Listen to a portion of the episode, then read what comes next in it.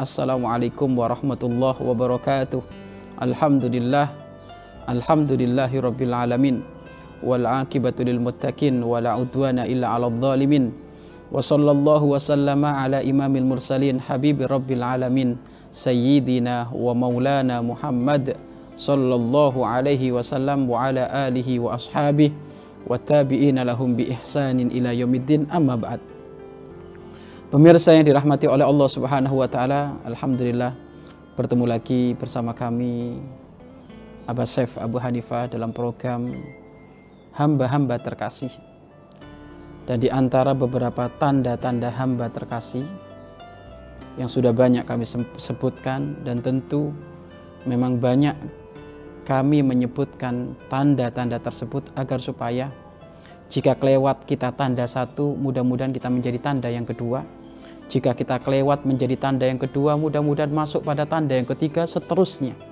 Dan sekarang kita akan masuk kepada tanda-tanda hamba-hamba terkasih yang selanjutnya, yaitu kehidupannya adalah terhindar dari cinta dunia alias zuhud. Zuhud adalah solusi bagi umat manusia agar supaya dirinya tidak akan dikenai beban tanggung jawab hisab urusan harta di hadapan Allah Subhanahu wa taala. Karena harta yang berada di sekitar kita, harta yang kita miliki, apa pun yang kita miliki tentu akan dihisap oleh Allah Subhanahu wa taala. Akan tetapi jika lo kehidupan dia adalah kehidupan zuhud, zuhud itu adalah tidak menjadikan dunia ada di dalam hatinya, apa pun kemudahan bergelimangan harta yang ia miliki sedikit pun tidak masuk ke dalam hatinya. Bahkan zuhud akan mengajarkan kepada mereka orang yang hidup warok. Dan inilah tanda hamba, hamba terkasih. Menjadikan apa yang ada di sekitarnya adalah ini sebagai titipan dari Allah. Tidak semena-mena diakui untuk dimiliki. Tidak semena-mena harus berada dalam naungan dirinya saja akan tetapi ini adalah titipan dari Allah Subhanahu wa taala. Zuhud ini adalah penting dan kita ketahui banyak para ulama hidupnya sukses gara-gara zuhud. Dan termasuk adalah pemimpin dari orang-orang zuhud tiada lain kecuali baginda agung Nabi Muhammad Sallallahu Alaihi Wasallam. Hidupnya adalah tidak pernah hatinya ditempelkan dalam urusan harta. Bahkan kita banyak sering melihat bagaimana sikap zuhudnya baginda agung Nabi Muhammad SAW tatkala beliau akan mendapatkan hadiah baju yang bersulamkan emas, baju yang bersulamkan sutra. Beliau akan diberi hadiah dari teman-teman raja-raja beliau di zaman itu akan diberikan kepada baginda agung Nabi Muhammad SAW. Laki-laki baginda agung Nabi Muhammad menolak itu. Dan inilah sifat zuhudnya baginda Nabi Muhammad. Menolak baju tersebut dan baju tersebut ditolak bukan memang sengaja tidak diambil oleh pribadinya kemudian ditempelkan kepada anak-anaknya keturunan beliau diberikan kepada Siti Fatimah tidak. Ternyata Siti Fatimah Zahra pun tidak dikasih baju yang bersulam emas tersebut bersulam sutra tersebut tidak. Dan memang sengaja itu tidak diambil oleh baginda agung Nabi Muhammad SAW nah ini menunjukkan termasuk adalah sifat zuhudnya Rasulullah SAW tidak pernah tidak pernah tidak pernah mematanya mata beliau memandang agung benar urusan dunia. Dijadikan dunia ini adalah sesuatu yang remeh. Sesuatu yang sudah dijatah oleh Allah. Maka kenapa hati kita harus cinta dunia. Zuhud di dalam kehidupan kita penting. Dan ingat, hidup zuhud bukan berarti dia adalah orang-orang yang harus harus hidupnya compang-camping, bajunya serba kekurangan. Tidak seperti itu.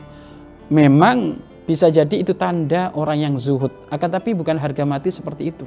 Karena hakikat zuhud itu adalah apa pun yang di sekitarnya pemberian Allah melimpah ruah apakah keistimewaan keistimewaan urusan dunia yang ada di sekitarnya tidak sedikit pun masuk ke dalam hatinya. Mungkin kita perlu belajar zuhudnya seorang tukang parkir.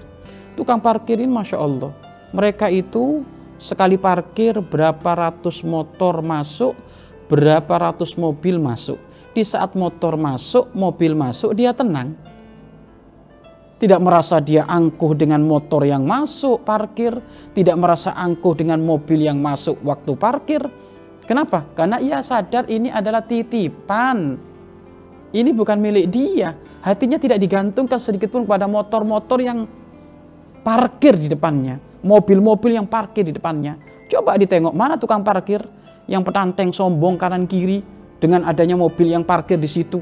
Langsung bangga diri, kepalanya menjadi besar sambil teriak-teriak ini loh mobilku, mobilku, mobilku. Enggak, tukang parkir tidak seperti itu karena ngerti ini adalah titipan dari Allah dan tukang parkir biasa hatinya dengan motor-motor yang bagus-bagus di depan matanya, mobil mobil bagus di depan matanya. Artinya apa? Tidak sedikit pun motor dan mobil yang parkir di depannya mengganggu isi hatinya. Isi hatinya adalah tenang dengan hidup dia sederhana, tenang karena ini adalah sebuah titipan, tenang, tidak pusing dengan itu semuanya.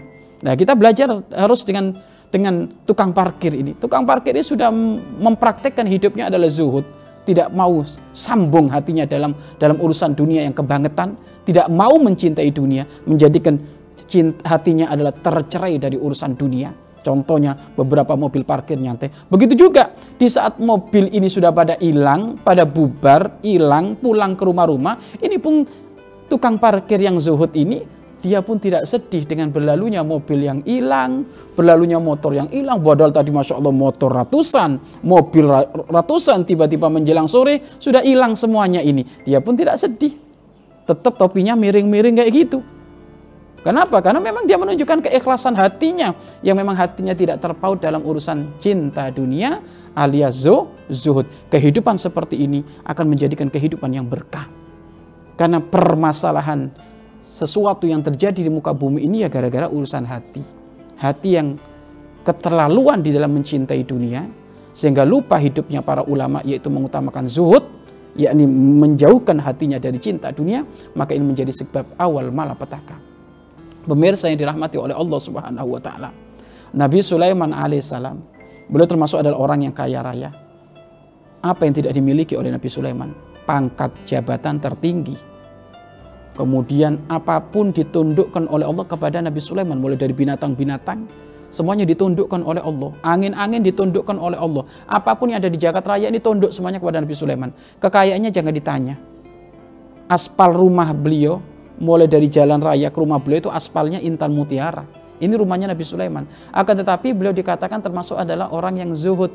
Bagaimana melimpah ruah hartanya sampai aspal jalannya itu adalah intan mutiara kok dikatakan dikatakan orang zuhud karena memang hati beliau tidak ada sedikit pun dunia. Hati beliau hanya untuk Allah. Hati beliau hanya untuk agama, hati beliau hanya fokus mendekatkan diri kepada Allah sehingga suatu ketika disebutkan beliau pernah memandikan kuda. Ternyata di saat beliau memandikan kuda menjadikan beliau telat, terlambat ibadah kepada Allah. Telat bukan ditinggalkan ya, telat, terlambat sebentar, sejenak di dalam mendekatkan diri kepada Allah. Maka beliau berjanji, semuanya kudaku ini akan aku infakkan di jalan Allah. Aku akan sedekahkan di jalan Allah. Lah ini menunjukkan hatinya tidak nempel secuil urusan dunia. Malah dunia dengan mudahnya ia berikan kepada sana sini. Kalau sudah ganggu urusan ibadahku kepada Allah, tak kasihkan. Tak kasihkan, tak kasihkan. Maka inilah termasuk tanda orang yang zuhud. Sekali lagi, orang yang zuhud tidak harus hidupnya adalah compang-camping, melarat, ya kan kumuh, kucel, bukan bukan seperti itu orang-orang orang zuhud. Memang itu termasuk salah satu dari tanda, ya kan akan tapi zuhud itu urusan hati. Hati yang tidak ada mengagungkan dunia, hati yang tidak menjadikan mengidolakan dunia, hati tidak diperbudak oleh dunia itu adalah zuhud. Dan orang yang zuhud akan membuahkan kehidupan yang warok. Warok itu apa? Hati-hati, hidup bersih, tidak mau terjumus dalam urusan yang haram uh, haram dan, juga yang subhat nggak mau. Yang subhat tidak mau, apalagi yang haram. Ini termasuk adalah warok barokah dari dia punya sifat zuhud. Dan warok itu adalah dari yang halal dipilah-pilih. Dari yang halal, yang bersih dipilah-pilih, dipilah-pilih, mana yang lebih bersih lagi. Maka orang yang mengutamakan hidup warok, maka sungguh dia telah menaikkan pangkatnya di hadapan Allah. Pangkatnya hamba Allah itu dengan dia warok. Waro itu menjaga hidup bersih, tidak mau mengambil yang subhat, apalagi yang haram, bahkan yang halal masih dipilah-pilih. Pekerjaan ini halal, tapi cari lagi yang lebih halal mana? Ini semuanya halal, tapi cari lagi yang paling halal mana? Sehingga ada dari hidupnya orang-orang soleh, Beliau tidak mau makan kecuali berasnya nanam sendiri, hasil karya beliau sendiri. Beliau tidak mau makan kecuali lauk pauknya bikin sendiri, tidak mau beli asal-asalan. Bahkan beliau tidak mau minum kecuali sumurnya, sumbernya bikin sendiri, gali sendiri. Mana maka ini kehidupan yang sangat mulia. Tidak asal-asal. Kadang ada sebagian orang Masya Allah makan sini lap lap lap lap tanpa dikontrol apakah ini subhat, apakah ini haram, apakah ini halal. Wah ini bahaya ini. Orang yang tidak peduli apa pun masuk kepada perutnya, maka Allah pun tidak peduli kepada dia kapan pun, dia dari mana pun, pintu mana pun ia akan dimasukkan ke neraka. Kenapa? Karena dia tidak peduli dalam urusan makan. Pemirsa yang dirahmati oleh Allah, hamba-hamba terkasih, hidupnya adalah senantiasa mengutamakan zuhud. Tidak ada cinta dunia di dalam hatinya. Dan buah dari zuhud itu adalah hidupnya warok, ngati-ngati. Mencari kehidupan yang sangat bersih hatinya bersih, makanannya bersih, pergaulannya bersih, maka ini termasuk adalah hamba-hamba terkasih Allah Subhanahu wa taala.